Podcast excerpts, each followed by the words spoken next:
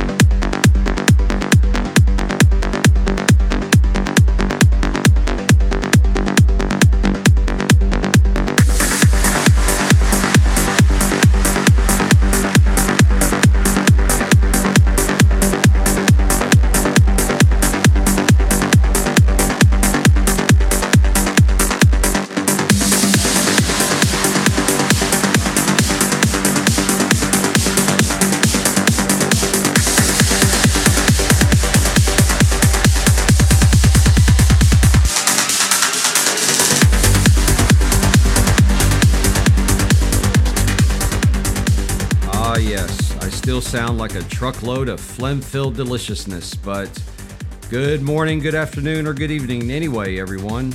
It is Tuesday, March 9th, 2021, and this is episode 5 of Eric's EDM World, presented by Hitting the Marks Podcast Network at hittingthemarks.com.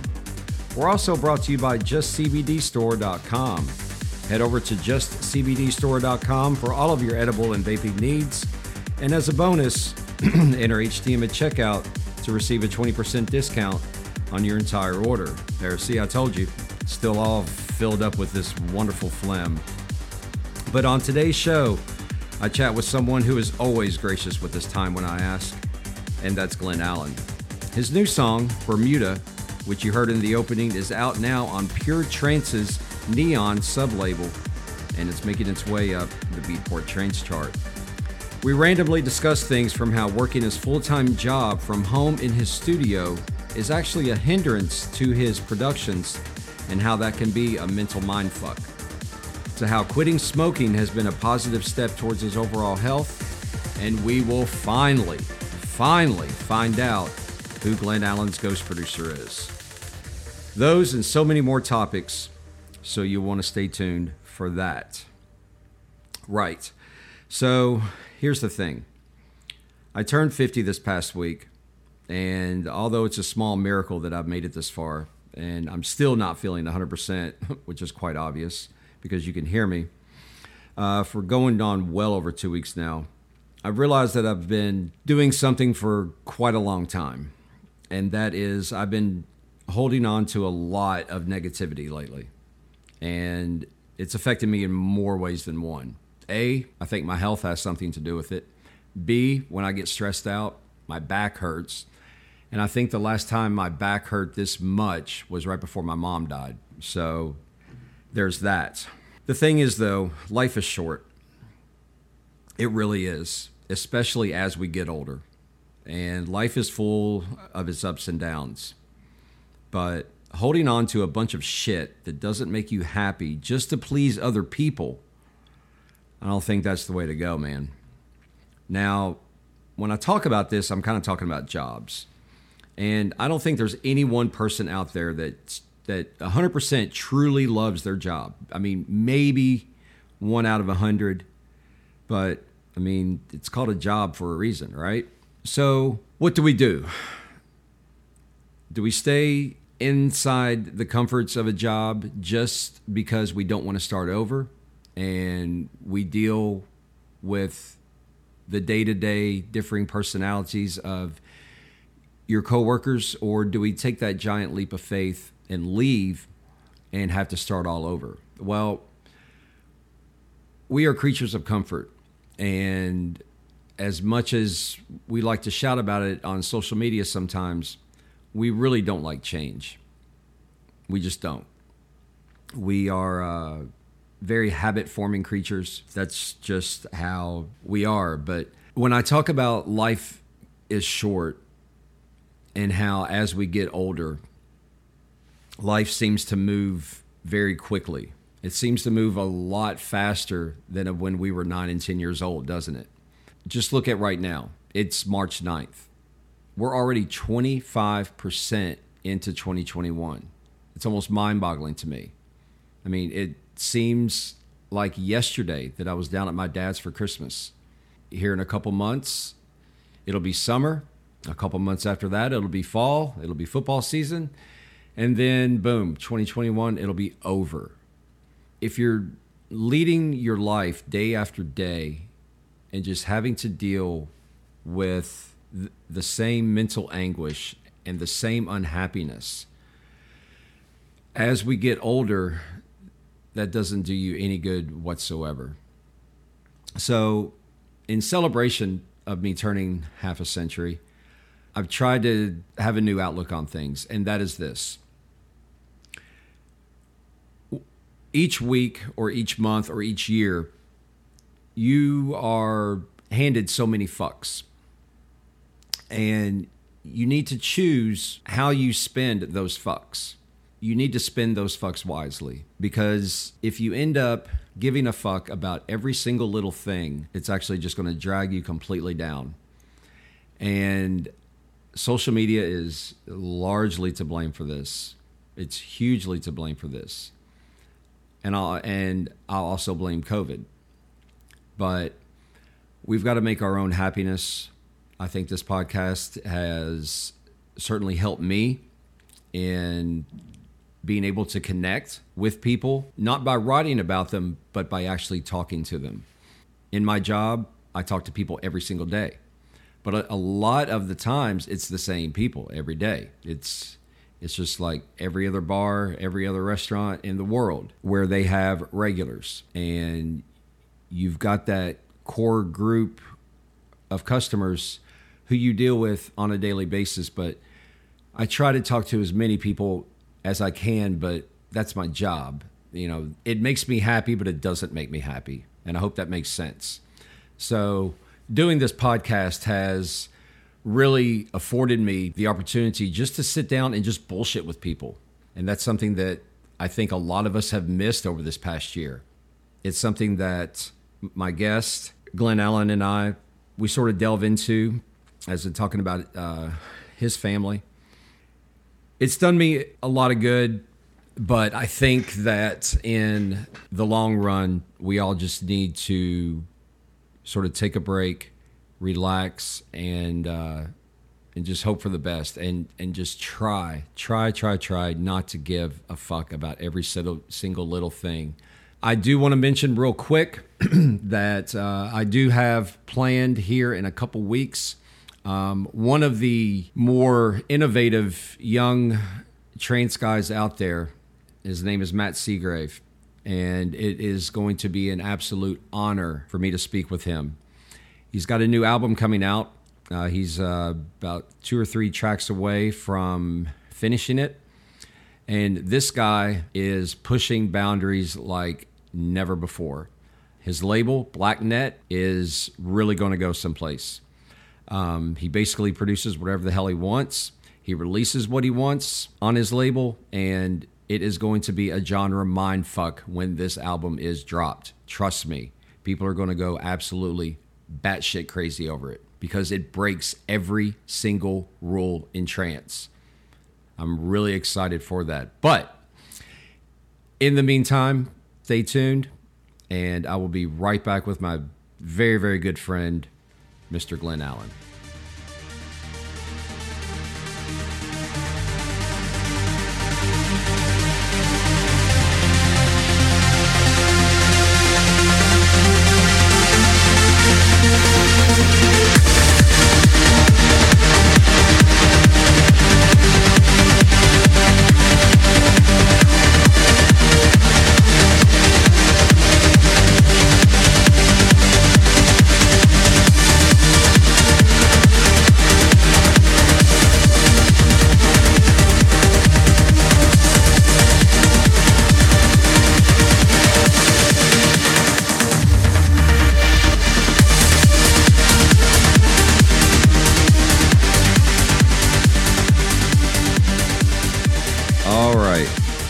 Next guest is from Nuneaton, which is a town in Warwickshire, England.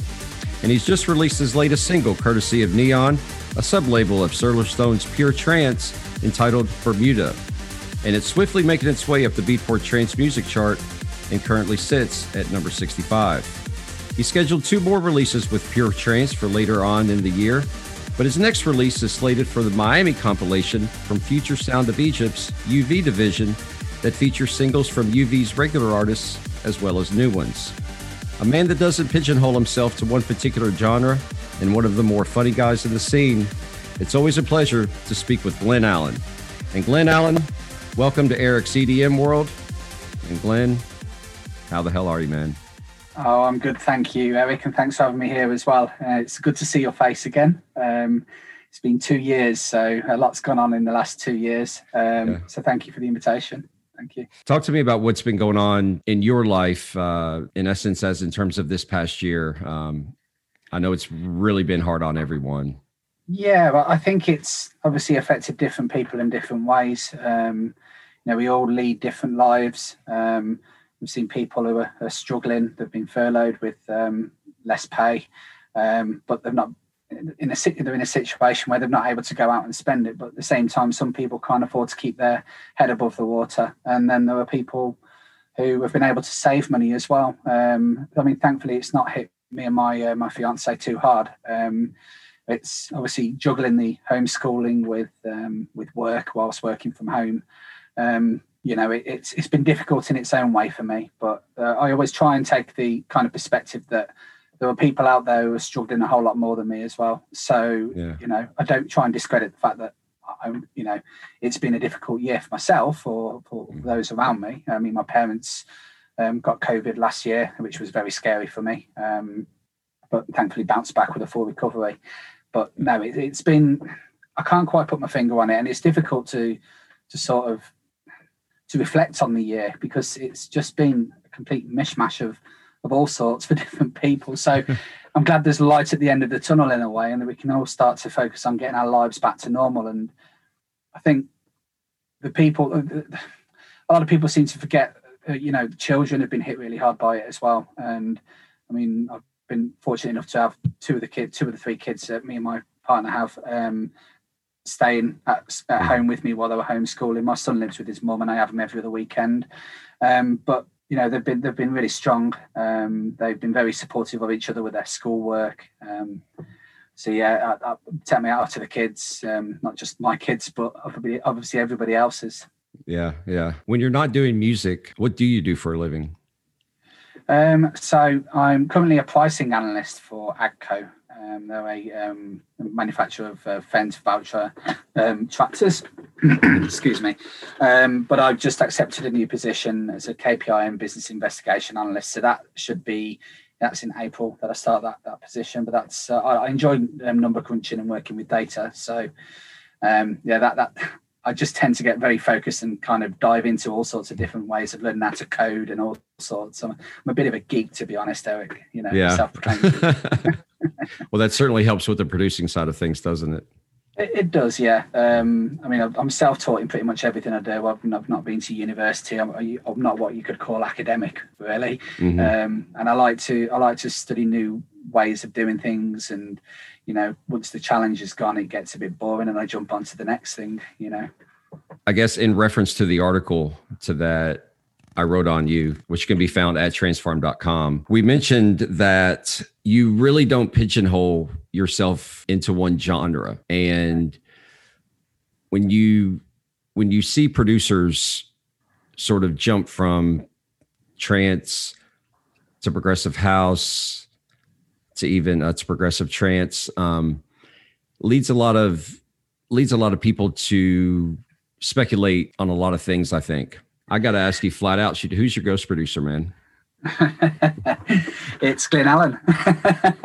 no, yeah, no, everything is um, 100% produced by me in my studio. I um, obviously had the studio built when I moved in with my uh, fiance. Um, it was one of the first projects that we, we made quite clear when I moved in that it needed to be done. Um, so for a little while, I was producing on headphones in the back of the living room. Uh, I can't thank her enough for that. You know, we, we got rid of the dinner table for, and then had to buy another one after when we when we built the studio. But no, it's you know, uh, it's a bone of contention for a lot of people ghost producing. Um, the, the one point for me is I can't focus on my own work and my, my own output if I'm focusing on what other people are doing. It's not really an area that concerns me. Um, I'm flattered that you'd asked me that, to be honest. Um, so it shows that there's there's signs of improvement in, in my production, and I, I can I can see that myself. You know, mm-hmm. since having this um, this studio built, it's it's been a godsend for me. I've been able to really knuckle down and and shut myself off from the world. Um, stopping myself opening windows of Facebook and everything else, all the little distractions, you know, mm-hmm. and just cracking on with my work and trying to craft my sound the best I can. But in terms of um, pigeonholing. Yeah, I, I I often find that if you don't explore new ways of producing, you don't try to go out outside of your kind of comfort zone, you, you you'll never evolve as a producer. Um, and we see Airwave, for example, he, he's produced under many different aliases, and you know, you, you, you, can always tell an Airwave sound when you hear an Airwave track. Mm-hmm. You know, it's an Airwave track. You know, um, and I don't want it to be like that for me. Um, in different with with different aliases. Um, I want people to know it's my music. I want people to see that I can bounce from one genre to another. Um, it's not a pride thing. Um, I just don't feel I should strip myself of the identity, my identity on a track under a different name for the sake of um, for, the, for, the, sake of it, and because everybody else does it. Um, I made the mistake of um, producing my track Breakaway on uh, Perfecto, uh, Glyn Allen Presents Gallon, um, which was released. And then when I looked on the Beatport chart, um, there was already a Gallon. So mm-hmm. it was mm-hmm. linked to his name as well. And I, there's that many artists around now. It's going to be difficult to try and find another alias anyway. So Glyn Allen will do, or maybe Gimp Alien or something stupid like that. I don't know. Yeah. Yeah. when you make a particular sound, um, you were very instrumental with with us releasing tracks on its perfecto um, mm-hmm. uh, I guess up until a couple years ago. And uh, the relationship that you and Paul Oakenfold have is obviously a very strong one, but you seem to be moving a little bit towards Solarstone's sound now. Is this something that you're sort of doing on purpose, or has the Perfecto days sort of is that something that's not a part of you anymore, or why are we seeing more music on Pure Trance now? It's um, a good question, and it's through no um, issues um, with it with Perfecto. I love the label, um, love the movement, you know, and I've got a, a, a lot of respect for Paul and, and all of his team. Um, but um, interestingly, I, I sent um, Solarstone, that's obviously Rich, another mm-hmm. another demo um, not long after he signed Bermuda, and he said to me, "Don't put all your eggs in one basket." And you can't be, you know, that that's it, it's the best advice you, you, you, you know you can be given. Um, mm-hmm. If you're plonking it all in one basket, you're not reaching out to label fans. You know, there's there's people out there who are diehard pure trance fans. There's people out there who are diehard perfecto fans too. Um, and I'll still always send music to perfecto. Um, mm-hmm. I mean, the music has to be the right fit for the label. Um, and I know the sort of style that, that Paul likes. Um, I mean, Quondam, he snapped it up straight away, um, no mm-hmm. questions asked. And then I've sent a, another one to him, and it was it was no. Um, I've since got rid of that track. I can understand why he said no. Mm-hmm. It was an uplifting track, but it it wasn't my best work, to be honest. Um, so yeah, I think I think back to the point. What Rich said is is very true. You don't want to put all your eggs in one basket. You know, you got to plenty more opportunities to reach out to other people um, on other labels. Um, mm. And I will go back to Perfecto. Um, if Paul allows me. yeah. it's sort of interesting, isn't it, man? Where you see, and I'm just using Anjunabeats as an example here. They have a very dedicated fan base, and Anjunabeats definitely has a particular sound, but it seems that once you get signed with a label of more than just a couple songs, the fan base expects you to carry out that sound and to basically keep moving. With mm-hmm. you, though, it's completely opposite. You'll go from uplifting, you'll go to progressive. And I think that's important, A, for the growth of you as an individual, B, for the growth of you as an artist, and C, it helps to create a wider fan base so more people know that the Glyn Allen name. Now, mm-hmm. with, with that being said, if you're Glyn Allen and you're known for doing the uplifting stuff. And then we see the Glyn Allen over here that's doing a whole bunch of the progressive stuff. Is there a need to separate those two and maybe have an alias for the progressive stuff?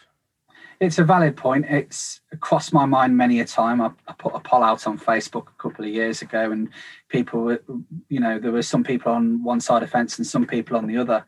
Um, and I can sort of understand why people would think that way. Um, the way I see it, though, I mean, this is my opportunity to express myself as an artist. Um, I can choose what I can. I, I, could put put it under. I don't know. Boris Johnson. I could give myself an alias of Boris Johnson. God, please don't do that. Jeez Christ, no! I'll never have a haircut like him anyway. That's for sure. Right. Um, but, but now this is my opportunity to, you know, it's it's my responsibility to put the output um, out. Um, it's up to people whether they like it or not.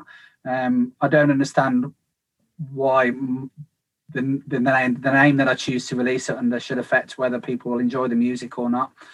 Um, but no, you do make a very valid point. I mean, if if I was to listen to, um, you know, we, just think of a good example. So, for example, you've got um, Danny Stubbs. Right, we all know mm-hmm. Danny. Yeah. Oh yeah. Danny. Um, but Love Danny's Danny. got a trademark sound. Yeah, he's a good lad, man. I can't wait to see him again. Actually, I'm yeah. having this. Well, yeah, we're gonna we'll meet up again. It's been a little while, but no, Danny's got a trademark sound, and it's it's great. You know, it's mm-hmm. got this lovely kind of atmospheric, airy sound, and everyone knows when you hear a Danny Stubbs song, you know it's a Danny Stubbs song. For example, there's yeah. nothing wrong with that. You know, um, people find their comfort zone, very happy where they are. Um, Danny's kind of explored other ways of producing as well. Um, so he's a very talented man. But he puts all his work out under his name. Um, he's obviously been involved in the scene um, since before I even knew, to be honest, um, with other work. Um, but yeah, he, he's, he's got his identity there, and um, that's fine. But it doesn't work for me. I'll keep putting music out whether it's 140 BPM or whether it's 128 or whether it's 124, it'll always be a Glyn Allen track because that's the way I want it to be. Yeah. But when you say that though, name recognition for today, name recognition seems to mean everything.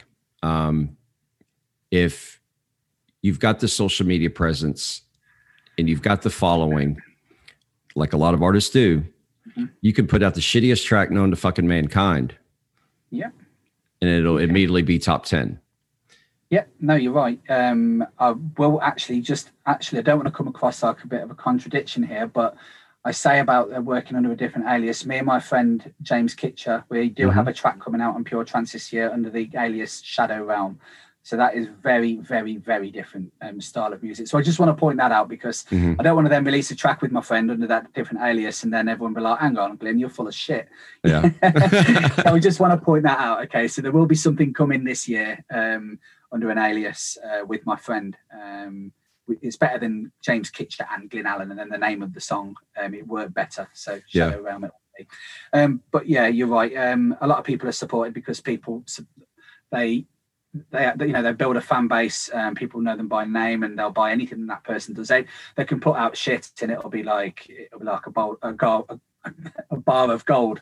Mm-hmm. um, so yeah. but yeah it, you know you know i mean again that's back to my point. Um, i'm only really focusing on what i'm doing. And if people like it great. If people don't like it i don't expect them to like it. It's up to them. You know music is subjective um, I, I, can listen to a track that I receive on promo um, from one artist that I really enjoyed, and the next track I think this ain't my cup of tea, and mm-hmm. I, I, I, won't download it. I won't give, you know, I won't. It's not my thing. So it's got to be on a track by track basis for me. Maybe I look at it differently to other people. I've never really asked any other artists if they're like me in that respect. Yeah, yeah. It's I think that's sort of an unwritten rule, isn't it? Where mm.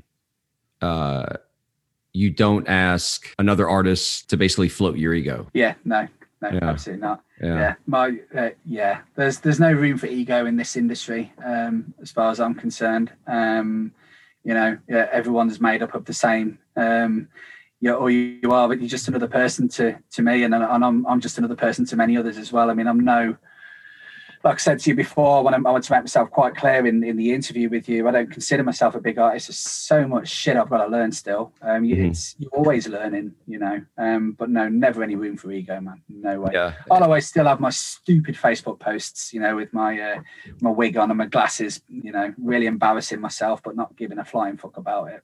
Well, I think that's one of the one of the great things about you though, you know, is that you can make fun of yourself and you can make fun of certain things in this industry. Uh sort of pointing back to the whole, you know, my asking you who the fuck is your ghost producer, you know, uh or who do you engineer with? Uh it- it's it's taking things lightly like this that is not only very important as in terms of you um, in order to deal with all this stuff. But I think in a in your own little cryptic, fucked up way, you're making fun of it, aren't you?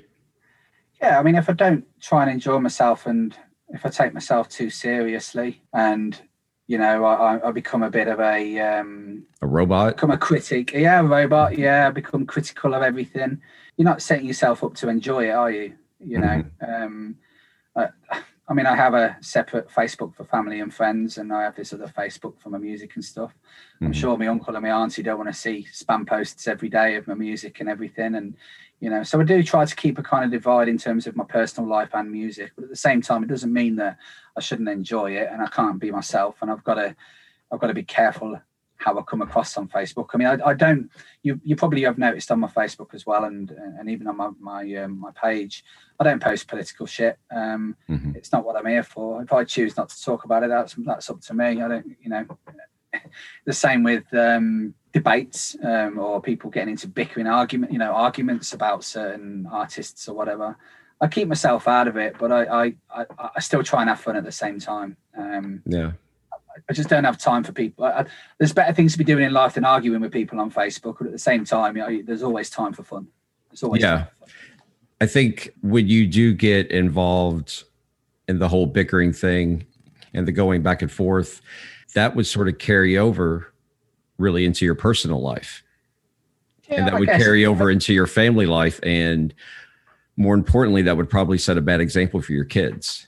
I think it's more. I think my kind of my perception of social media. I think for a lot of people actually, um, you, you, after the dust has settled, you know, it was a big boom in social media, and everyone's starting to learn it. And there's different websites popping up where you can host music, and the, you know, Facebook pages is now here, and you know, there's this massive boom. And now the dust is kind of settling, and and you just think to yourself, I'm I'm fucking sick of this, man. Mhm.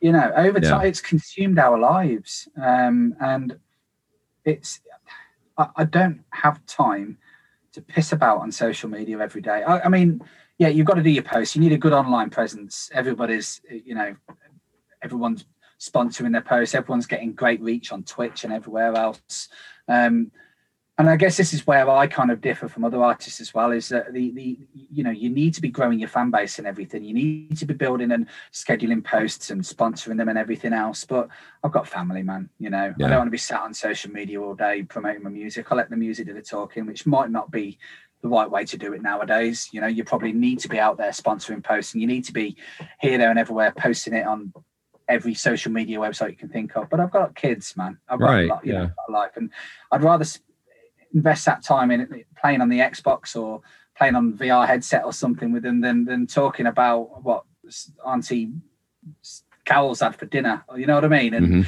or talking, getting sucked into like um, Boris Johnson posts, political posts and stuff. Um, I, I, I like a cut off on social media, and I, it's always nice to see how people are doing as well. Um, the, the danger is alcohol plus social media, and then I the Yeah. next day and I'm like, shit, that was a bad idea. That goes against the grain of what I what I'm about. Um, yeah. so yeah, it's it's it's good, but it's it's it's a necessary evil, I guess. Social media is. Yeah, yeah, it is. Been, but uh, sort of switching gears here, you have um, made an important choice in your life, and one that I fucking wish I re- I really could make, but it's the only vice I have left. Um, I haven't had a drink or, or or touched drugs in well over three years, but uh, all I do now is smoke cigarettes, and I admire you, Glenn. You know, um, and I want to know whether you're still continuing on that no smoking train. I am. Yeah, it's Yeah? been. Uh, yeah, I won't dig my phone out and get the app open now, but I've not touched a single cigarette in over a month. Um, Wow. which is short time, you know. Um, I mean, I say short time. I suppose really, I don't really look at it like that. Um, the plan is to never. Well, I say the plan. I'm definitely not going to smoke again. That's for sure. I'm, I'm being, uh, been smoking my e-cig, my vape, Mhm. and now that's just transferring one addiction to another. But Mhm. it's, um, I think it's a requirement for me because clearly I failed in the past. Um, and I, to be honest, I don't miss the the smell. I don't miss being out of breath. You know, I'll be glad when the gyms are back open again, so I can start work out again and really feel the benefits of of, of quitting smoking. Um, the, the the main benefits. Yeah. Um, but as somebody with um, hereditary um, high cholesterol, um, a history of pancreatic issues and, and other factors, uh, I've got to put, you know, I've got to, I've got to put my health first. And I wanted to knock this on the head after so many years of smoking. Um, I don't miss it, to be honest. I really Yeah. don't miss it. Yep. It's the best thing, best decision I made, to be honest, Eric. Definitely. But when you're sitting at the computer for hours on end, you know, I, I, because I find myself doing this when I'm writing or or when I'm doing the the editing for each week's podcast, um, I tend to smoke more. Yeah. You Yeah, know, I- and and that's that's what I'm afraid of. I'm Yeah, afraid that if I give that up, then I won't be as productive as if I was smoking and I had that routine going. I mean, it's it's the same thing with alcohol. I mean, I know, I mean, an addiction is an addiction is an addiction and every person on this planet has one. But that's what I fear the most, I think, is not reaching for that cigarette, type in a paragraph, reaching for that, you know, it's it, it, I'm afraid it'll fuck me up is what I'm afraid of. it's i think it's first of all you have to put yourself in the right mindset for it and say if i think this is going to be a challenge i will make it a bigger challenge for myself um, and i was afraid of um, quitting smoking thinking what am i going to replace it with? Mhm. um, it's going to be sweets it's going to be you know different uh, bags of crisps. And yeah admittedly my appetite has got up a little bit and i'm a little bit more horizontally challenged. Um, you could say. Not too uh, not too bad though. But no i think i think first of all you've got to put yourself in the right mindset and tell yourself you can do it. Because there are millions of other people out there not only who've um, who've quit smoking um, but have never smoked before in their lives. And you, you ask yourself how have they got by without cigarettes? And they they do it by um, knowing that they don't need it or telling themselves they don't need it. Mhm. um, it's easier said than done because we're not all the same. We don't all think the same um, you know. Um, and i found that yeah it at first i thought it was kind of difficult but i transitioned. So normally in the morning i'd have my coffee i'd have a cigarette i'd go straight outside. First thing in the morning that was me first thing. So for the first week i went outside with my vape and Mhm. my coffee and just and then i thought this is stupid. It's pissing down with rain here and i'm Mhm. getting wet. Get inside. And then that that that what i thought would have been the hardest part for me was actually one of the easiest. And then it, i think it's just you know just telling yourself why you're doing it. And i think i think thousands and thousands even millions of smokers will tell you at some point in their lives have thought i'm fucking sick of this. I wish i really want to quit you know? And whenever i the first couple of weeks of quitting i felt that um, i wanted a cigarette. I reminded myself think about how you felt when you wanted to quit. You wanted to quit for a reason. Don't break all this hard work just for you know a, a pang for just for you know a craving of one cigarette that will break everything that um, that you've you know all your progress that you've you've made in however many weeks hmm Yeah, it, it's. I'm going to have to do something. You know, I, like I say, it's the only vice I have left, hmm and I think that's what holds me on is that it is all I have left. Um, and I need fucking something, man. You know, I, I gotta have it. but why does it have to be cigarettes or alcohol or drugs it doesn't Mhm. have to be any of them three it could be something else you can put your own thing in there you can say you know what it's going to be um, sweeteners in my coffee right? Yeah. it doesn't have to be those three does it Right, That's what- yeah. that's what i'm getting at so it can be anything yeah that is for that is for sure but um so with the uh whole lockdown situation and how how are your kids adapting to the homeschooling? Well, they've returned back. Uh, say they. Um, so my son, who's with his mum, um, about thirty miles away, um, he should be back at school now. Um, we have um, my fiance's two kids um, with us um, for some time, and then sometimes with their dad as well. Um, so the eldest isn't due to go back until Wednesday for a COVID test, um, but the youngest, um, he's nine, he's back. He's glad to be back. I think he's missed his friends. Um, Yeah. But no, in terms of homeschooling, um, thankfully, the minute that they're quite self-serving, um, they've both got laptops. Um, we made sure that they're all set up ready for for to do their schoolwork separately. Um, there's not been often that I've been called upon. Um, there's been the odd time with the odd question, which is fine. Um, it's it's been nice having them here. Um, I mean, I tend to work from the studio, um, which I haven't enjoyed actually. I've not enjoyed working my full time job in the studio, um, but I'll get to that in a minute. Mhm. But I'll pop into the house, which is because the studio's in the back garden, so I'll pop into the house, see how they're doing, if they need anything, or you know, it, it's been. I think it's been nice actually. I've had an opportunity to bond with them when I've come out of the studio. Um, but I've been busy with my own work as well. Um, but the, if they ever need me, they know where I am, and it's been no problem really. Um, what I will say is though, um, I moved in with um, with my fiance and um, two kids. Obviously, we weren't engaged at the time. We got engaged last year in September Mhm. um, when lockdown was lifted for a little while. Um, and I thought to myself once lockdown came that, you know, I mean, it's make or break, isn't it? Um, when you've got lockdown, you've got to live together. And we were at the kind of infancy stage of our relationship. And you see Yeah. many people who've been together for 10, 20 years break up, you know, the relationships broken down. But we just plow through it. Like, to me, it's a sign that if you can get through lockdown together, you can get through the rest of your life together Yeah. it's been very encouraging it- in that respect for me. and I can certainly see where you having to deal with that the kids and then do your own job in the same space where you're creating music mentally I would think that it would be hard to separate those two in that you use that studio as your refuge you know it's yeah, yeah, you your- could say that.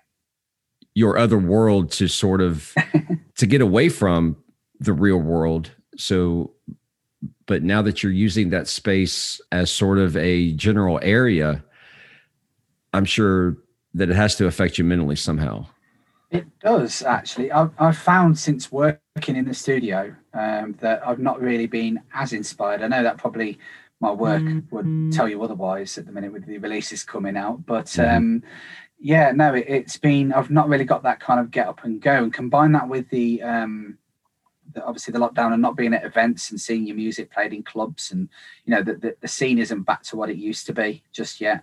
Maybe that's another factor as well. Um, Mhm. or maybe i'm just changing as a person. Maybe it's not my thing anymore. I don't know. Um, i still get some satisfaction of when you know when you get something right in your music and you've written a track that you know is going to do well and everything. I still get that real buzz. But yeah. um, yeah, I think uh, the, a kind of culmination of everything that's happened over the last year and everything. It's I've seen other people who have struggled. Um, they've not been inspired to write music. Um, you know, which has been to me, it's it's put my mind at ease a little because I know I'm not the only one who's been feeling that way. But once things are back to normal again, and I'm pretty sure my my kind of inspiration will be back, back to this sort of higher point that that it used to be. I mean, I'm Mm.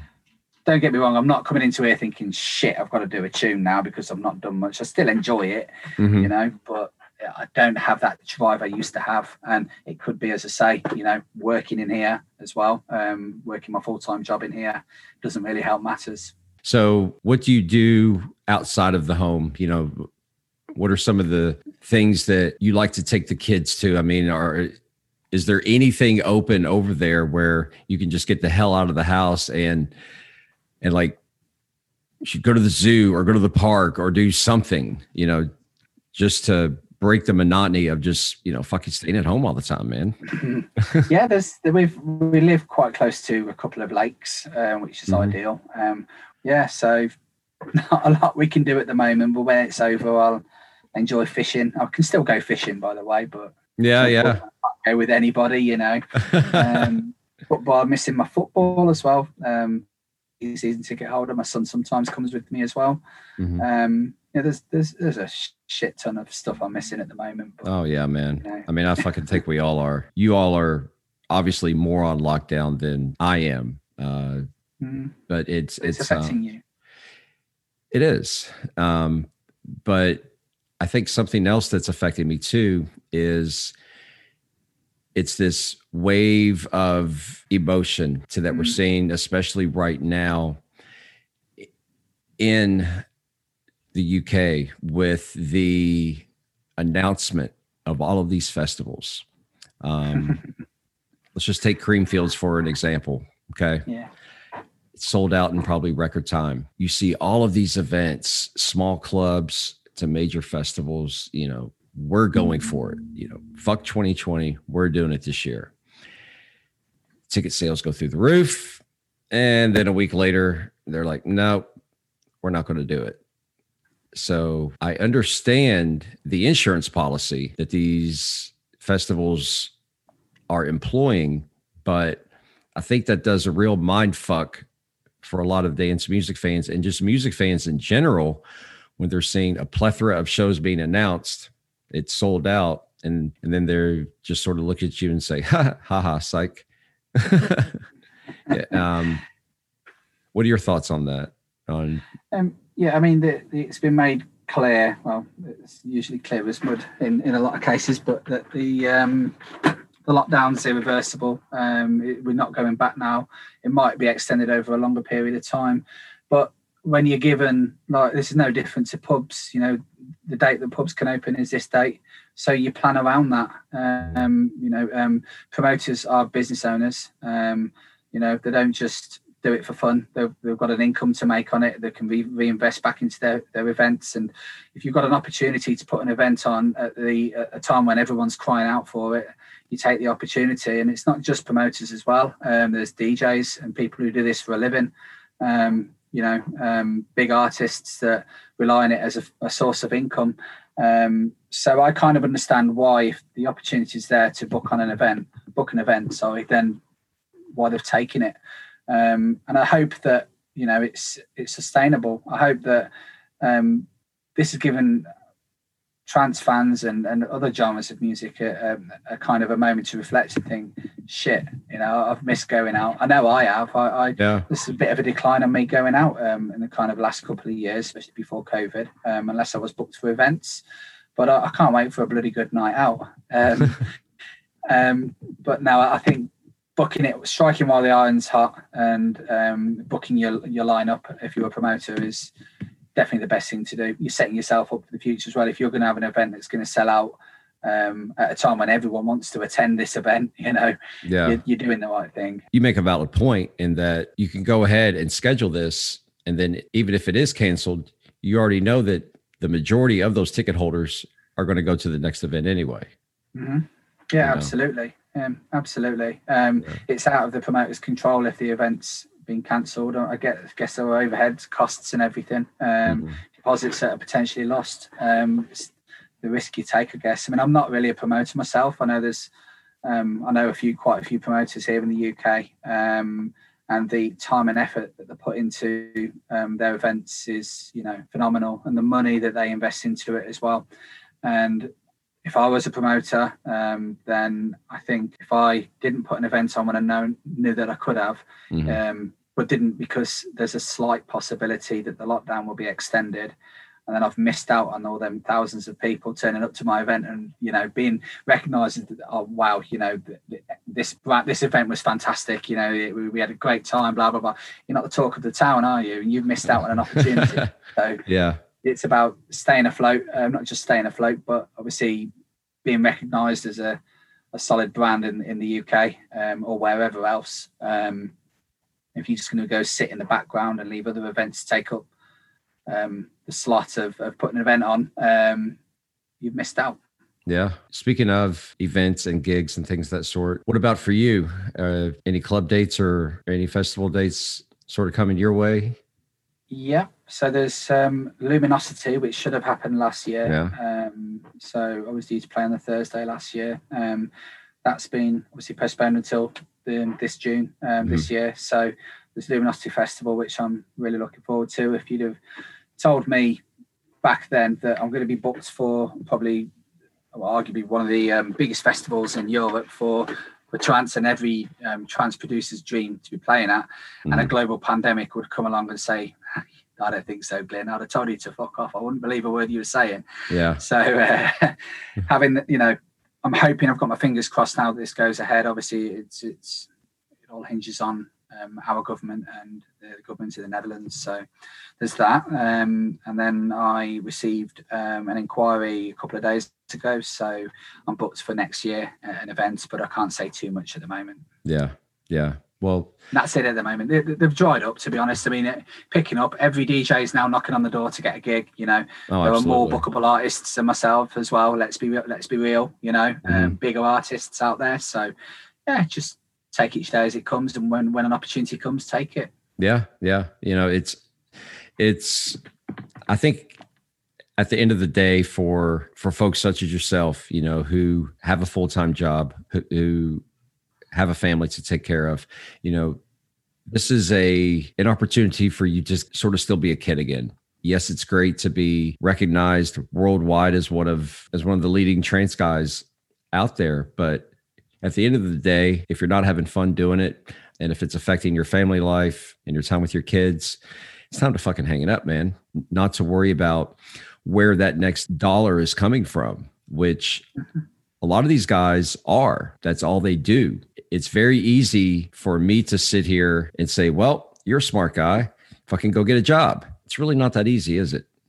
It's not, no. Um, and, and funnily enough, um, in my kind of third or fourth stage interview, the um, it was well put to me, um, if you're so involved in the music industry and you're DJing and you're making music, um, why do you, why are you here? and it's just like you don't know half of it you know it's an uneducated kind of question in a way. And uh, yeah. but i don't think it was ignorance. I just think it was a little bit of naivety you know. And let's face it there's no money in as much as i'd love to be in a situation where i'm earning lots of money from doing this um, i'm not uh, i've got a full-time job i've got a family to feed i've got a house to pay for um, yeah. and i think if anything it's actually a blessing um, not having my income rely basically my, my, income being reliant on the music that I do. Mm-hmm. Um, I've got that kind of I've, can fall back onto my salary, you know, onto my wages. Uh, I'm, I'm glad I don't rely on it financially. Yeah, I, I think part of the fun factor wouldn't, you know, I'd lose a lot of the fun factor. It'd be more of a business, you know. Um, and you know a lot of DJs. Um, I mean, you you know you you got your Armin van Buuren, you got your Solarstone, you've got oh, you've got Paul van Dyk. They're a big brand as well as just just being a DJ and a producer as well. Yeah. Um, I don't want that. I don't want no. that. No. no. Hell no. No. Never. No. I've. I, don't get me wrong. I mean, it, it, would be a dream come true to be able to say I don't have to work anymore because I'm I'm touring. It's never going to happen. Um, mm. I'm a big I'm a little fish in a big ocean with a lot of other little fish. Um, and I think the way that uh, as time goes on, your, your big names will deplete um, as they retire and move on or whatever. Um, and it does pave the way for other artists as well. But I think the, the whole kind of dynamics of the industry has changed. Um, you, you can't become self reliant on it and build yourself up a big enough name to say, this is my full time job now. I really don't think you can. I hope somebody proves me wrong. Maybe I'm talking bullshit. I don't know. Mm-hmm. Um, maybe it might be me who doesn't know much about the industry. Um, I'd like to be corrected. I'm always up for open discussion, and I don't mind being corrected. But there's nobody as big as you, Armin, and your and your Solarstone and your Paul van Dyk and and and whatnot. No one's ever going to make that kind of money again. Yeah, no, and it's sort of interesting, isn't it? Where uh, I think we all sort of wonder what's going to happen when Rich retires, mm-hmm. when Paul retires, which uh, I'm sure they've got another, you know, hell, 10, 15, 20 years ahead of them. Mm-hmm. Um, but who's going to be that next guy? Exactly. You know, who's going to replace them? And mm-hmm. I think it's a question of not who is going to replace them, because I don't think they can be replaced ever, but who is going to maybe carry the reins um, and maybe that's even too strong of a phrase to use. But are there certain artists right now that are reinventing trance and and trying to do things a little bit differently to where they're still using that the trance base, but sort of putting that their own spin on it? Um, I mean, it's it's interesting. Um, I mean, I go back to my point about you know you're never going to have people as big as certain names or whatever uh, based on their their income. But there mm-hmm. are people like uh, Matt Seagrave, ever like you know he's, he's in the mid, saying the middle. He's nearly finished his album, and yeah. he's he really really pushes boundaries on his on his productions. Um, you know, it's people like him who are. It's not just a case of being reinventive, but um, you can have your trademark sound. Um, yeah, yeah, it might have to fit in a certain um, category of, of, of, music. It might have to sit in trance, it might have to sit in tech house, whatever. But just take it, you know, don't take it seriously. Just have some fucking fun and just whatever you produce, um, that's your tune. If people don't like it, fuck it. You know, he's he's started his own label, Blacknet, as well. Mm-hmm. He's releasing whatever the fuck he wants. Um, yeah. I admire that, um, and he's getting a lot of support for it as well, while still releasing other labels as well. So there's there's people like that who, um, you know, we're probably not giving enough credit to when we compare them to other bigger names. Um, yeah. You know, I yeah. suppose, as I say, the whole dynamics of the industry has changed now. It's not like it used to be. Um, mm-hmm. And there are more labels being created now more than ever. And uh, yeah, the quality has been compromised um, in a lot of cases. But then we're finding some real gems as well being released on smaller labels too. Mm-hmm. Um, I think um, Everlight's label is going to grow big, very big. You know? Yeah, yeah. I'm I'm actually scheduled to have him on here in a couple weeks once his album gets closer to being finished. Which, as you mentioned, I think it's done. Yeah, you I know, think it's damn near done. I'm I'm really interested to hear what he has to say because I mean he's he's such a, a talented, incredibly smart guy. And mm-hmm. uh, just to see young people like that starting to come up and do their own thing without necessarily following any rules, but more importantly, is that they're doing it on their own. Yeah. Um, that's my big thing. You know, I've mm-hmm. I've sort of been on a ghost producing kick here for the last month or so, uh, and um, I understand why people do it. I understand why the ghosts exist. They have to make a living too, and they've obviously found a niche in that market to where they can utilize their talents for a paycheck. I get that. But um, when you're trying to buy your way to the top, it's it's just uh, I'm sorry, it, it, leaves a bad taste in my mouth. Um, mm-hmm. Yeah, um, I can understand why people feel that way. I mean, there's obviously for me who's who's sort of sat and I've released some utter shit in my time, and you know I'm talking way beyond past um, Discover and Mm-hmm. You know, I don't mean that towards any of the labels um, that I've signed to, but when I reflect on some of my sure. um, production, I mean, I I love what I pull out and discover, um, but as music evolves as well, yeah, um, you do take a moment to, to look back, and you know, I, I, could have maybe opted to sit with an engineer or have my track ghost produced. Um, I opted not to. Um, I opted to sit and learn my craft. You know, crack on with it. Mm-hmm. And yeah, I can understand as especially for some artists who might think, well, fuck me, I've sat here and slaved away for 10, 15 years, 20 years or whatever. And someone's put money on a track um, and said, release that, I want it under my name. I can understand why people feel like that. Um, I, I'm not just saying this to to be kind of dismissive. I, I just don't really apply any focus on it at all. Mm-hmm. Because if I start to go down the hole of focusing on what's bad in the scene, I'm not saying that I'm, uh, you know, dismissing it. And, you know, if, if something's bad, then. I, I, need to address it. I will. It's as simple as that. I don't know if someone's accused me of, of copying their track and plagiarism and whatever, then you mm know I'd pick that shit up and I'd have I'd have words about it. yeah. But I honestly couldn't give a flying fuck what other people are doing because it's, it doesn't drive me as an individual, as an artist, um, and whether their tune is released or not. If my tracks are good enough to be signed to a label, the label will take it. Um, but why should I create more negativity in an industry that, let's face it, is, is rife with negativity? Um, why should I sort of be a part of that? Um, why should I be someone who highlights these issues to other people and start, you know, the kind of the the, the kind of the pack theory where everyone jumps in and then starts pouncing on them on social media and everything else? I don't give a fuck, mate. Honestly, I don't. Uh, all I'm here to do right now is write music. If people like it, great. If they don't like it, that's fine. That's entirely up to them. What other people are doing do in their own time, I couldn't give a flying fuck. Yeah. Fair enough. Fair but enough. I can understand. I would just point out. I can understand why people feel that way. As I said, and I'll Yeah. say it again.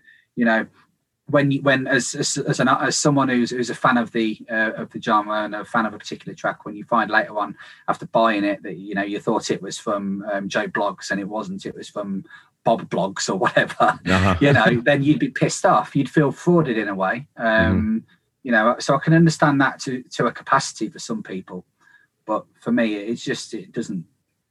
Uh, it's not a big focus for me. Yeah. Yeah. So, speaking of music, let's talk about your latest track, Bermuda. Um, seems to be doing fairly well just after a couple days. And uh, you sort of mentioned that, this is one of your best tracks yet, isn't it? Yeah, I really, really enjoyed writing it. Actually, I kind of, as I say, I don't pigeonhole myself in in writing Mhm. certain um, dramas, and you'll hear that on the, the next forthcoming single, which you'll probably want to talk about in a bit. But um, yeah.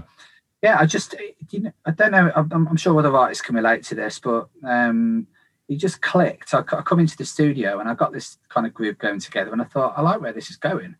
And then I, I spent an evening, I spent a day, sorry, right through till late at night, um, working on it, and pretty much wrapped it up within a day. You know, because I was so kind of engrossed in, into it, and I loved Mhm. it. I loved the melody, and it just clicked. And I thought, I really Yeah. like this. You know, um, yeah. And then I sent it sent it off, and then it was pulled forward to be released over the other two singles I've got coming on on Pure Trance. you know, he says, "Okay, I like this. We'll get this released in March." I was like, "Jackpot!" You know, Yeah. So Nice.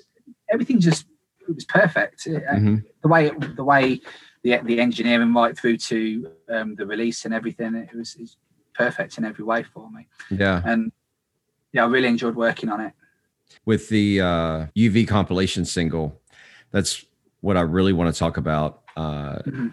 I guess just me personally, sort of going back to what you were talking about about how as we get older, our tastes change. You know, Mhm. we change a little bit, sort of as a person. I think, um, and there's a lot of the uplifting 138 stuff that I still enjoy, but I'm really getting into the progressive house and trance, you know, scene, Yeah. especially over the last 12 months or so. Um, and just a little teaser that you sort of pulled, put out. I mean, I, I can't wait. I can't fucking wait for this song. What I want to know is the progressive style of music that is starting to become more and more popular now.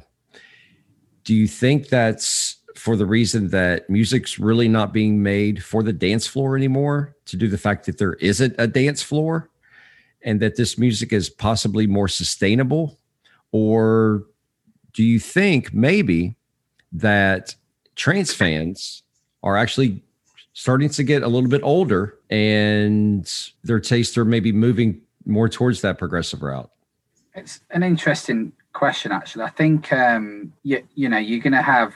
I mean, there's the younger generation coming in and enjoying trance and enjoying the, the kind Mhm. of the um, rough around the edges. You know, your tech trance, you you uplifting around one three eight, and without going into the debate about BPM and and genres Yeah. um, and subgenres. But And I'm um, not trying to discount the younger I trance know you're not. uh, you I know, know you're not at No, all. I know you're not. But- no, absolutely not. But I think the first think, uh, generation guys such as ourselves, Yeah, yeah, yeah. we're getting older. No, yeah, you're right. And uh, I was getting to that honestly. It was not uh, thinking that you were.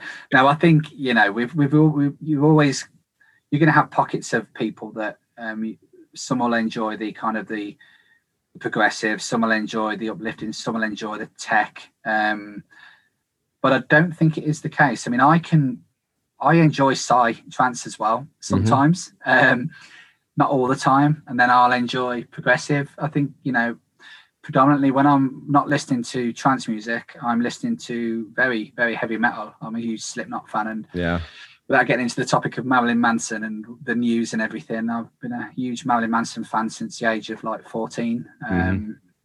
You know, um, and I, I think in terms of where music's going and where an artist kind of wants to express themselves in subgenres or anything, for myself, I can't speak for other artists. For myself, it's not driven necessarily by taste. Um, you, there's far contrast between Bermuda and what's coming on on uh, Future Sound of Egypt UV, um, and you'll, you'll you'll you'll hear that, and there can't be. It's like chalk and cheese. Um, for myself personally, um, I'll just follow the direction of where the track is going. It's not necessarily driven by taste because I have such a broad and wild taste, you know. Mhm. Um, and there are the younger generation to reach out to, and the older people like myself. And I'm, I'm hitting 40 this year. Um, maybe my taste has dropped a little bit. I don't know. I don't know. It's difficult for me to when you think about it that way. It's like maybe you've got a point, but I don't know. I don't know. It's a it's an Yeah. interesting question. It Yeah. is an interesting question. You know, I I actually just turned 50 on Saturday. Well, happy birthday. yeah thank you and it, i think i'm sort of may have a little bit of a valid point here you know to where Mhm. as we get older we do slow down and we still enjoy dance music but um you know most of us would uh are maybe starting to lead a little bit of that slower life i guess yeah, probably because we can't dance as fast as we used to. right. Or do as many know, drugs as we used to or you know. But no, it's all that um, good shit. it's a very valid point you make though. Um and it, i suppose when i when i look back when i was around when i first got into trance maybe i was going for the more kind of i mean i started out mixing hard house yeah you know and as i've got older i've, I've sort of transitioned over to trance. I I wasn't a producer when I was DJing and playing hard house. Um, so I guess you, you probably touched on something there. I don't know. yeah Um, but then there are people. I mean, Paul Oakenfold is a he's a huge advocate of psytrance as well, still Mhm. to this day. You know, with it, and it's pretty much predominantly played in in his fluoro sets um, still Yeah. to this day. So, you know, I think it's it's down to individual taste, I guess. But uh, my, my as I say, my taste is so varied. It, it confused the hell out of you. It really would. And it's not just trance. yeah yeah To be honest, Eric, I barely listen to trance music in my spare time. I really, Really? don't. Um, yeah yeah, I'm I'm very much a me- metalhead. yeah slipknot and marilyn manson are are the two that you mentioned in our article together um i'm sure it must sort of sadden you to hear all of the allegations and things of that sort as in terms of marilyn but does a person's sort of personal life detract you from liking their music I was a fan of Marilyn Manson for his music. Now, don't get me wrong, I was I was disappointed of the news and everything, and that we have only heard one side of the story, and there's a lot right of yes that have come together. Um, but there's a lot of people that have come together. But I didn't listen to Marilyn Manson because of his personal life. Um, Right. My, affiliation is with the music. Um, exactly I well, admittedly, I mean, I idolize him. I've got a, a picture up here, here with his signature on. Um, Oh, you know, nice, man. I've got lots of. It's not official. It's not. He's not signed it. It's a print. oh yeah Um, I've got many Marilyn Manson T-shirts. Um, you know, but I still listen to his music because it's his music that hmm I know Marilyn Manson for. Um, yeah you, you, honestly, I, I, it was disappointing to read the news, but I, am a fan of his music, and that that that's all I ever will be a fan of his music. Yeah, you know, it's it's it's sort of interesting. You know, I was I was talking to Matt Thomas last weekend, and he brought up a very good point about you know he's a huge fan of Michael Jackson, and um, what may or may not happened have happened in his personal life. But I think you have to separate the two. Mhm. You do. Um, you do. and social media makes it very hard these days for people to do that. You know, it's it's all or nothing. Yeah. Um, and uh, you know, it's sort of a shame as to that that happens. But on to uh, just a couple more notes. Um, when lockdown is officially over for you guys over there, what's the first thing that you're going to take your fiance and the kids to? Well, we are waiting on a holiday at the moment. Are you? Um, yeah, and it, it can't I won't give away the date, obviously, on social media. Sure, sure. touch and go. Um, um, so abroad with the family, not um, just me, my fiance, and the children, but my Mhm. parents as well. Um, Oh, and nice. my brother. Um, yeah, um, it was my um, parents. Um, let's see. Let me think about this. It's 40th, 60th birthday this year and Mhm. 40th wedding anniversary. Wow. Um, I know. So we've had a milestone holiday um, for them. I'm, I'm as the organizer of the holiday with my other half, my brother. I've got my fingers crossed that we're going to go. Um, but I, I think if it does go ahead, I think it will be one of those holidays where you think, you know, that was the best holiday ever because we're all for it now. Um, yeah. So I think, yeah, holiday um, and football. I need football season back. You know, I need to be back Yeah. in the stadium. And yeah, I miss it. I mean, a lot of people will look at it and think it's just another, it's just you know, eleven guys in a team kicking a ball of air, but it's a sport that you know, Right. It's entertainment. Um, It is. I, I'm I'm missing it, but it, you know, it, when you when you've had the whole lockdown that we've had, it, you kind of put things into perspective. There are more important things like your family still, and it is- Mhm. it's true. I'm not just saying it, you know, having my my parents who were struggling really bad with COVID and everything like that. uh, That it's the health and well-being of, of my family and friends that is that supersedes anything. Yeah. And, and I really hope this holiday does Yeah, go as planned. Um, it sounds like your parents sort of had a rough go at it uh, for this past Yeah. year, and and I think they deserve it. So you know, I th- they do. My hat's they off to 'em. deserve, Yeah, they deserve it for putting up with me for 40 years so far. Yeah, Um, yeah. More than anything. So That's why I'm really organising it, just as an apology for me being me. But no, it's Yeah. yeah. Um, yeah, no, I think I think we all, kids included, need the holiday. I think you know, as I said at the, the start of our conversation. Um, you just need to get the fuck out of there, man. I mean, fuck, you just need to get the fuck out of there. I don't even want to fly back, to be honest, once I land over there. Life's better on a beach. oh yeah. Well, Glenn Allen, is there anything that I've left out, my friend? No, I don't think so. It's uh, it's been great chatting to you. I'm sorry Yeah. if I waffled on a little. Um, No. I mean, that's what this is all about. You know, it's there's no script here. There's there's no list of questions. mhm. I just wanted to catch up with you for about an hour, and I very much appreciate you taking uh, the, the time out of your extremely busy schedule. You know, to to do this little thing with me. It means I'm a lot, grateful man. for the. Uh, it means a lot, uh, you know, to be invited. and Um, very grateful. Thank you. Uh, hope it isn't the. Uh, hope it's not the last time we speak. Um, No, absolutely not. You know, I, it's updated how you're doing as well. Obviously. I very much appreciate that. But um, well, well, Glenn, it was good talking to you, and uh, I'll speak with you soon. That's great. Thank you. Eric. Take care.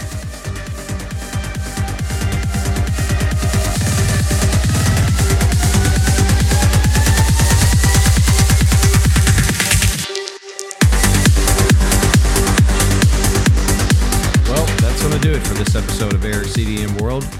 I want to thank my special guest, Glenn Allen, for stopping by and having a nice chat. It's always good to talk to him. Stay tuned for next week's show when I have Neil Chevalong Maloney of Astrofegs, and we'll sit down and talk about everything from what he's been doing during lockdown to the breakup of Astrofegs and how he's getting along with producing on his own. And don't forget our special presentation with Matt Seagrave here in a couple weeks. I'm really looking forward to that one as well. So until then, have a good week, everyone, and I'll see you around.